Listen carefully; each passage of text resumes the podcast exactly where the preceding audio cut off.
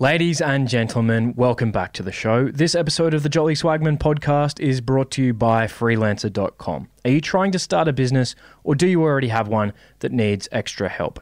You're doing yourself a serious disservice if you're not using freelancer.com. It's the world's largest crowdsourcing marketplace, and that's both by number of users and projects posted. Full disclaimer I know the CEO, Matt Barrie. He's a great guy, a very uncorrelated thinker and Matt has produced a true Aussie startup success story. Freelancer.com is where you go if you want to start a business or take an existing one to the next level. It does this by connecting entrepreneurs, that's you, with other entrepreneurs around the world, the freelancers. So if you need help with getting a website built, a mobile app developed, graphics designed, or even something more complicated like financial research, freelancer.com is where you can go to hire skilled professionals inexpensively. It can be for almost anything. It's home to over 1600 different categories of work. It's free to post a project and to get quotes, so there's really no reason not to try it out. But in addition to that, listeners, listeners of this podcast can go to freelancer.com slash swagman, where you can get an expert from their team of recruiters to reach out and help you find the best freelancer for your job and budget for free. So follow the link freelancer.com slash swagman, sign up and select the recruiter upgrade. I tried it out a couple of weeks ago and put up an ad for animated videos for the podcast. I got about 13 bids from real people around the world within about 20 minutes. No job is too big or too small. Go to freelancer.com slash swagman and post your project today to turn your dreams into reality. Who doesn't want that?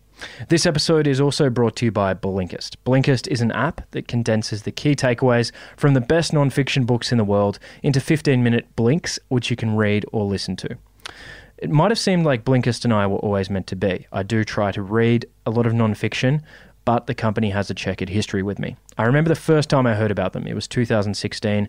I was in a gym on Smith Street in Darwin, and I listened to my first blink. After that, I thought, nah, not for me.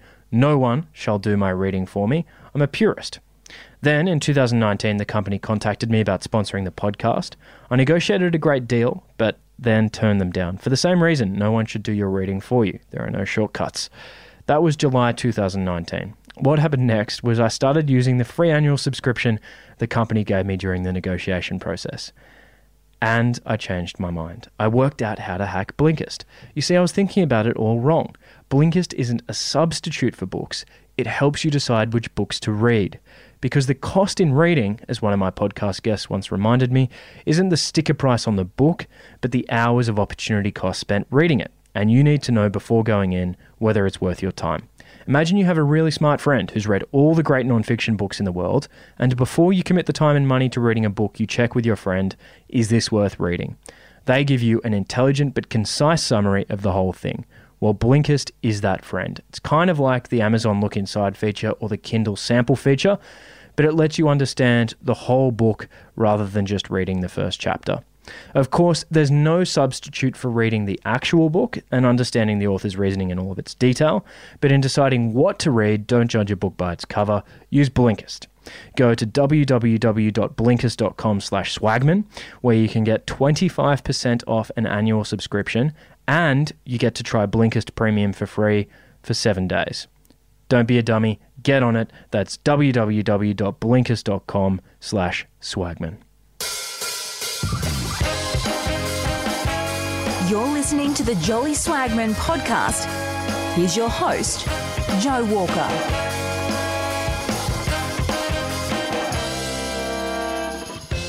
Hello there, ladies and gentlemen, boys and girls, swagmen and swagettes. Welcome back to the show. On the 18th of February 2020, a 38 year old man, described as a marathon runner, took himself to the emergency room at a hospital in Codogno, a small town in Lombardy. He had what he thought was a severe flu, after declining to be admitted, he headed home, but then, feeling even worse, he returned to the hospital only a few hours later. On the 20th of February, he was sent to intensive care, where he tested positive for COVID 19. This was Italy's patient one, and February had been a very social month for him. With heavy symptoms, he'd gone to three dinners and played soccer with his team. If a week is a long time in politics, it is a lifetime in pandemics. Seven days after patient one was confirmed, Italy's infections inched over 400 cases, and Nicola Zingaretti, the leader of the governing Democratic Party, posted a picture of himself on social media cheersing an aperitivo in Milan. We must not change our habits, he wrote. Our economy is stronger than fear. Let's go out for an aperitivo, a coffee, or to eat a pizza. Fast forward to today. At the time of recording, a little over one month later, Italy has 69,176 confirmed cases of COVID 19 and 6,820 confirmed deaths. It is an epicenter of the pandemic. In its most productive northern regions, doctors are facing wartime like triage decisions, and the New York Times reports that the coffins of COVID 19 victims are accumulating in the very churches that have stopped holding funerals for them.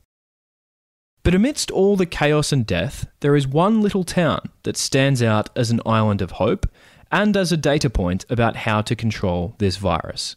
The town is called Vo. Vo is in the hills outside of Padua, or if you're more familiar with Venice, about a two and a half hour train ride west of Venice. Vo is in the region of Veneto, which is adjacent to Lombardy. And Vo is famous because it recorded Italy's first COVID 19 death on the 21st of February. By the next day, 3% of Vo's inhabitants were infected, and Vo was staring down the barrel of disaster. Most of you are by now aware that South Korea has demonstrated that this virus can be controlled.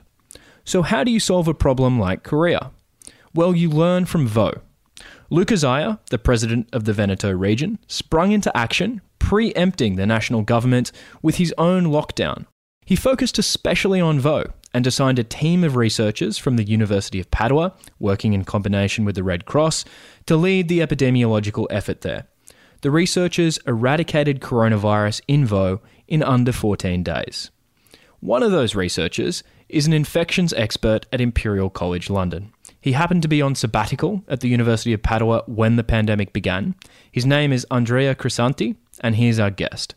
Andrea is a full professor of microbiology at the University of Padua. He's best known for the development of genetically manipulated mosquitoes to prevent the spread of malaria. And he has over 100 papers published in leading scientific journals like Science and Nature. This conversation with Andrea covers what we can learn from his research in Vo. It was recorded at about 9am Sydney time on Wednesday, the 25th of March. So, without much further ado, please enjoy this conversation with Andrea Crisanti. Professor Andrea Crisanti, welcome to the podcast. Hello. It's an honor to speak with you. I thought first we could begin by getting a quick overview of what's happening in Italy at the moment. Uh, the last time I did a podcast on the coronavirus was about two and a half weeks ago with Yaneer Bar-Yam, and at that point, global infections had just passed 100,000 people. Uh, this morning, on Wednesday, the 25th of March, in Sydney, when I checked the Johns Hopkins University dashboard, global infections have now passed 417,000 people. So the virus is certainly spreading quickly. Firstly, just tell us what's happening at the moment in Italy. Well, uh, I think we are facing probably the worst of the epidemics. Uh, I think we are we have a, around 600 uh, deaths every day, and um, around uh, 5,000 5,600 new cases every day since uh, since a week now in, in spite uh, of having a, implementing uh, uh, now a kind of nationwide quarantine. Does the nationwide quarantine appear to be working? Well, uh, in Italy, nothing is 100%, uh, so not even a quarantine. Uh, um, unfortunately, some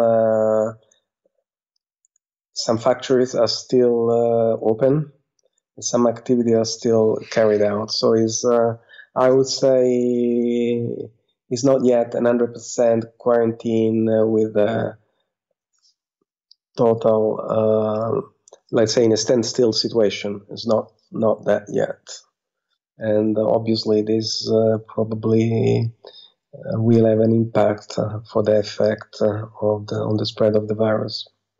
There are people that question whether this is the strict enough. the virus has been particularly bad in Lombardia, a region in the north of Italy. Why was that the case? What do you mean, particularly bad? Because uh, too many deaths, you mean? It spread rapidly and there were a lot of deaths, doctors facing wartime like triage. It spread rapidly, I, I agree with you. Uh, for people that have never seen Lombardy, uh, although this is a nice place to see, uh, it's, uh, it's a continuous network or small city and factories.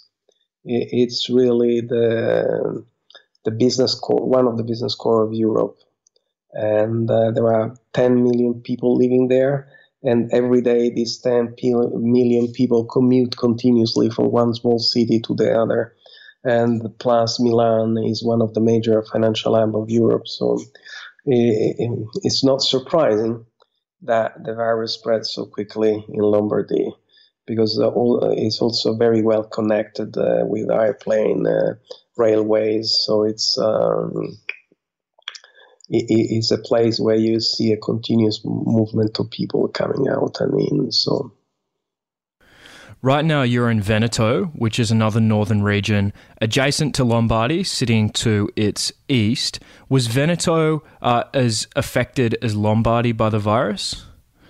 Yeah, actually, Veneto was uh, a couple of cities in Veneto were the first to be hit by the coronavirus.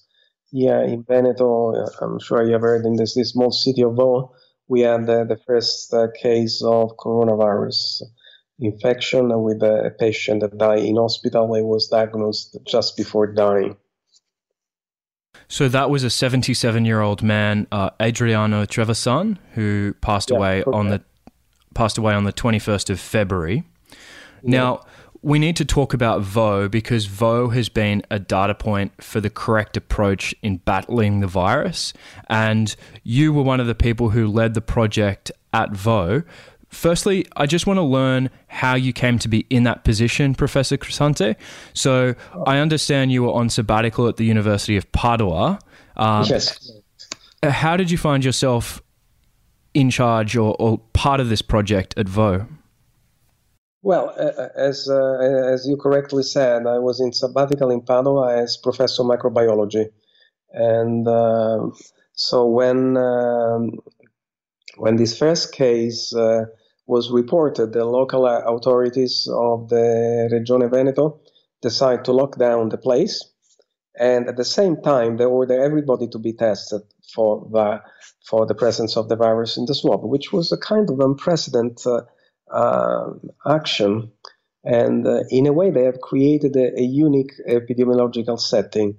As soon as I heard, I talked to the governor of the Regione Veneto, the president of the Regione Veneto, and I asked if we could conduct a second survey.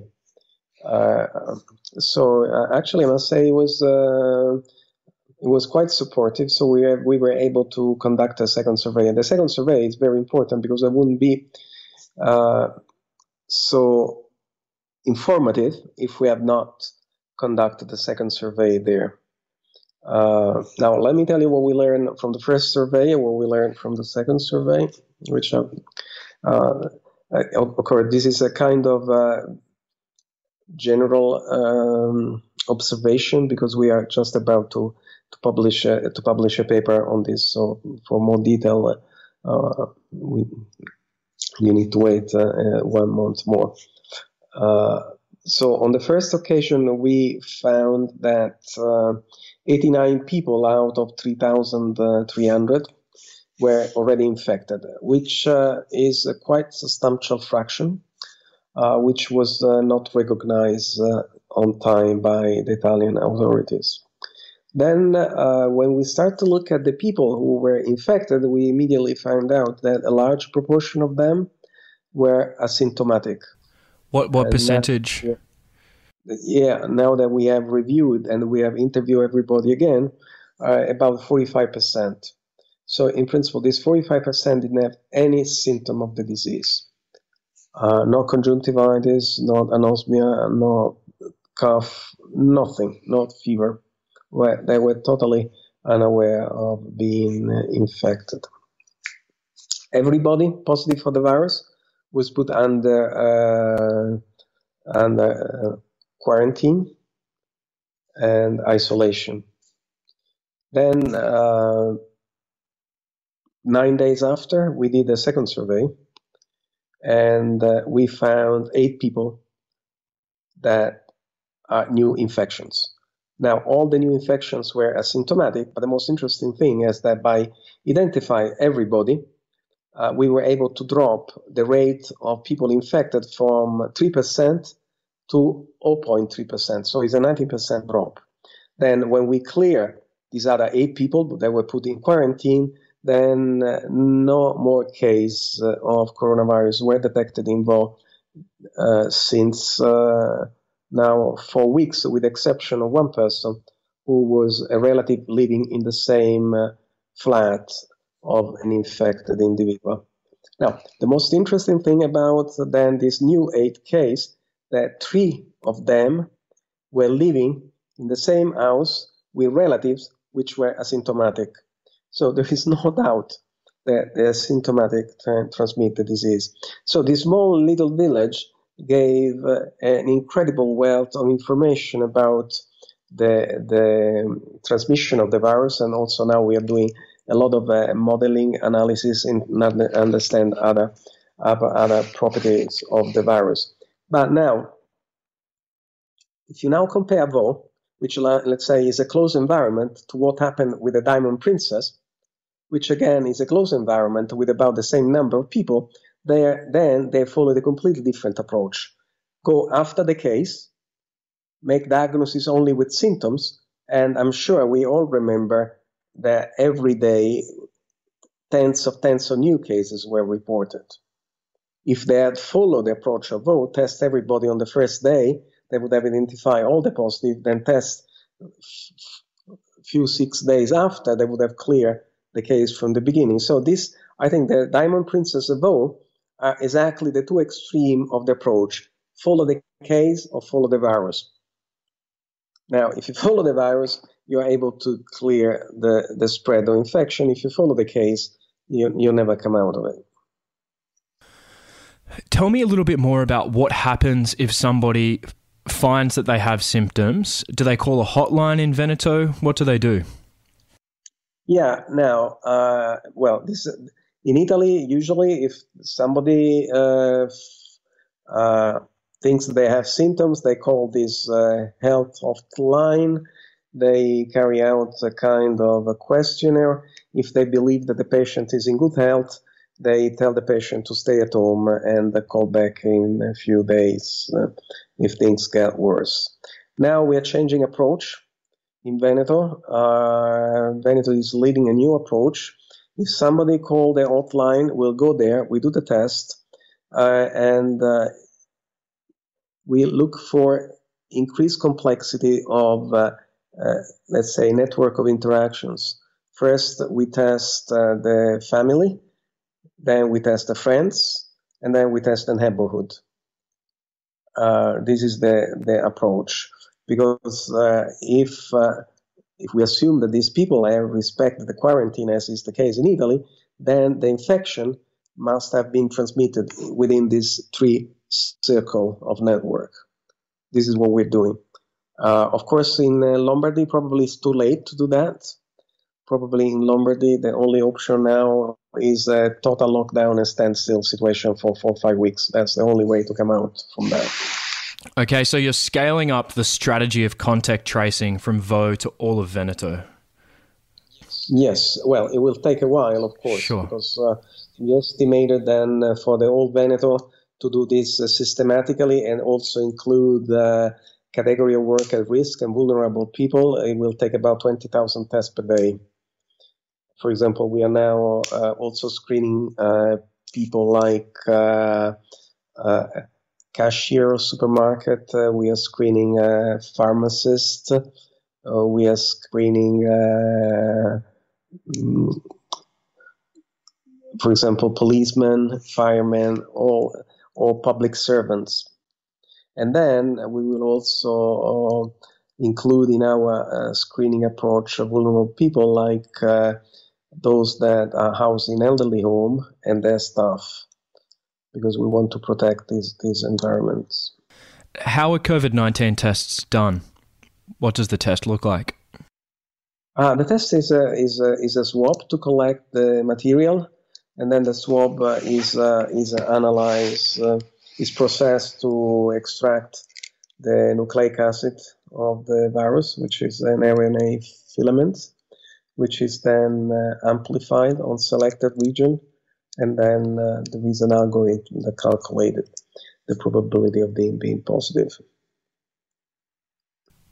You told me that about 45% of the infected individuals in Vo were asymptomatic. That seems broadly consistent with the international evidence. I believe the data from China suggests about 30% of their infected people were asymptomatic, and the data from Iceland suggests that about 50% of their infected were asymptomatic. I have an important question for you, Professor. What do you believe the R naught for an asymptomatic person to be? Do you think the R naught for the asymptomatic is greater than 1? Uh, we believe that R naught as significant because uh, we have uh, studied the virus copy number load in asymptomatic and non-symptomatic people, and we don't see great differences. And of course, the symptomatic people have more opportunity to meet other individuals as they move around uh, and they are socially active, whereas uh, symptomatic people, you would assume that they are either at home or uh, in, in hospital. So let's say the opportunity to transmit the disease is limited to their family members. Uh, but about the symptomatic, the asymptomatic people, actually, the Chinese at the beginning said that they don't, they didn't have any asymptomatic. They always claim that all positive individual, if they are symptomatic, they will eventually develop the disease, which is not what we see. So I, think I'm uh, I'm surprised that the Chinese have missed the extent and the danger of asymptomatic people. So let me make sure I, I have this correctly. The viral load is roughly equivalent for symptomatic and asymptomatic people. And although the symptomatic shed more of the virus through, for example, coughing, that yes. that is at least partly offset by the fact that the asymptomatic are more social for the precise fact that they don't have symptoms, so they're still going about living their lives, interacting with other people. Yeah, correct. Have you have you actually tried to quantify the R naught for the asymptomatic? Um, it's a bit difficult uh, because we don't have uh, enough uh, enough uh, data because the symptomatic we have only for sure in transmission we have only three now we have only on the second survey we have only three people that live with a symptomatic infected individual that got symptoms so the data is a little bit thin on that but having said that, uh, of these eight, three came from asymptomatic, three came from a family with people that had symptoms, and the other two we couldn't trace. So I don't think that there is much difference. I mean, that the data doesn't allow to calculate exactly there R naught, but uh, on this, which is the most informative set of data so far available, it, it doesn't seem to be a huge difference. If you had to take a guess, Professor, would you say this disease is propelled mostly by super spreaders or mostly by the asymptomatic? I, I don't think, well, the, the data involved doesn't suggest the presence of super spreader. You think? No. You think it's more about the. No, also, yeah, also on the basis of the the network of interaction, we don't have evidence of a super spreader. Well, occasionally there might be uh, one or two people that infect four or five individuals, and maybe there are other that infect only one or two.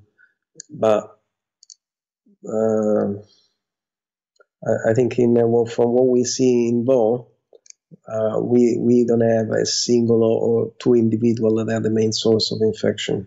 The strategy that you designed in Vo is broadly consistent with the strategy that's been implemented by countries like South Korea. it appears to involve three core components. Number one, mass testing, including of the asymptomatic. Number two, contact tracing. And number three, enforced quarantine. Does that accurately describe the approach? Absolutely. Absolutely.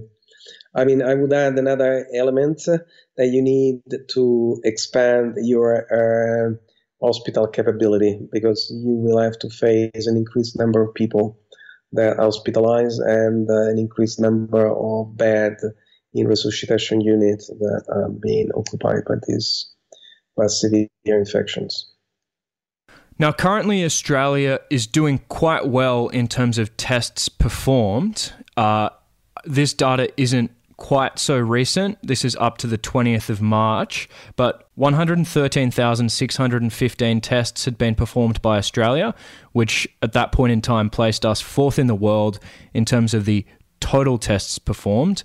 Uh, and per capita, we came in third, just behind South Korea. Number one is United Arab Emirates. I believe in the last day or two, we've actually surpassed South Korea in tests performed per capita, but somebody can correct me if I'm wrong.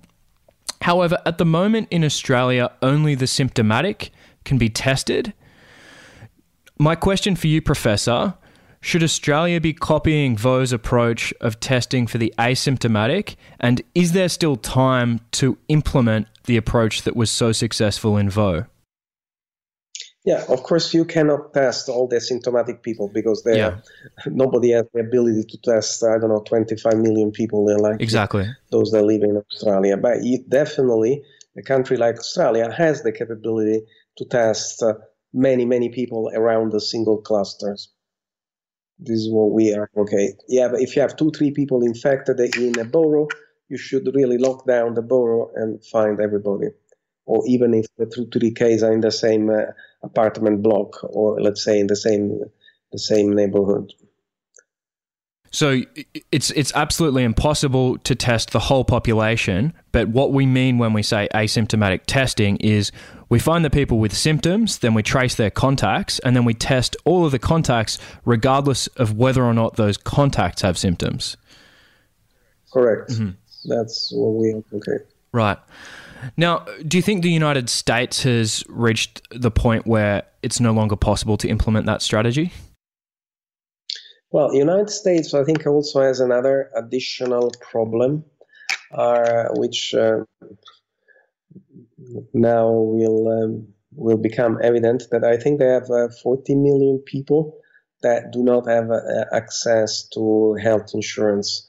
Now, these people tend not to go to the doctor unless they are very, very ill. So this will uh, form a formidable reservoir of asymptomatic people or people infected with low level of uh, symptoms. And this will uh, will be a big, big problem to, to, to deal with. Professor, you mentioned four components to the strategy in Vo mass testing, contact tracing, enforced quarantine, and scaling up ICU capacity at hospitals. Are any one of these components individually sufficient, or do they all need to be implemented in combination? I, I think you need to implement in combination. Uh, I see with great sorrow all the effort that uh, Lombardy has made to scale up uh, their hospital capacity, but nobody has ever won a, a battle by making hospital. Uh, and uh, an epidemic uh, is a battle, and the battleground really is on the field, not on the hospital. Why do you think Asian governments have been more successful in getting the virus under control than Western governments thus far?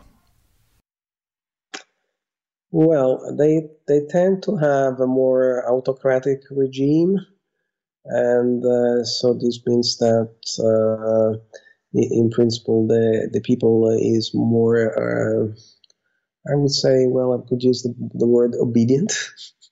they uh, they, they, they, they tend to do what they are told. And uh, and of course the, the, the government they have a lot of room to implement a measure that progressive limit uh, freedom. Um, so I think this is this is the answer probably. And unfortunately, the limit of freedom is one of the tools that we have to fight the disease.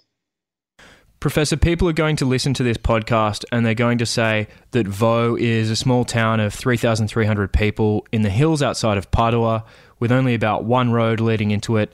It's very easy to implement the strategy in Vo that you implemented, but it doesn't mean that it's externally valid or that it can be scaled up to whole countries. What do you say to those people? Well, no, I, I, in, in, principle, I, I agree that uh, is uh, you can't scale to the whole country, but you can identify spots and places that you can isolate around cases. That that is what we advocate. You have four five cases in, in a neighborhood, or this is where you have to look for the for the contact and for the others, because they are there for sure. Professor, Marc Lipsitch wrote an article for Stat News on the 18th of March. He said, quote, in populations with good ascertainment of symptomatic cases, the number of infections is perhaps double what is observed. In well tested countries, we can be nearly certain that no population has reached anywhere near half of its people infected. That means that when each country lets up on control measures, transmission will increase and the number of cases will grow again. End quote. How should we think about the prospect of further waves of the disease after the initial lockdown period? Well, this is a again, this is an important point because uh, after the lockdown, people, yeah, and the lockdown time, you have to use a metric to lift this measure, no? Of course, people may think, well, if we if we see that the case uh, dramatically decreases, maybe this is the right moment to start to be more lenient. But uh, I would disagree with that. I, I, think the time where the cases start to decrease, you really need to be much more aggressive with active surveillance. Otherwise, you will likely to have a rebound. Professor, I'm I'm all out of questions, but I just wanted to ask finally, how are you? Fine. Uh, so far, I'm okay. Thank you very much. of course, this is a question that we ask every time ourselves. Huh? Yeah, that's right. Well, it's 11:44 p.m. where you are in Padua. Thank you so much for your time. I'll let you get some rest now. Be well. Okay. Thank you very much. I, I hope you enjoyed it. Okay. Bye. Ciao, ciao. Thank you so much for listening. I hope you learned as much in that conversation as I did. For links and notes to everything discussed, you can find those on my website, www.josephnoelwalker.com. That's my full name, J O S E P H N O E L W A L K E R.com. You can also find me on Twitter. My handle is at Joseph N. Walker. Until next time, thank you for listening and be well. Ciao.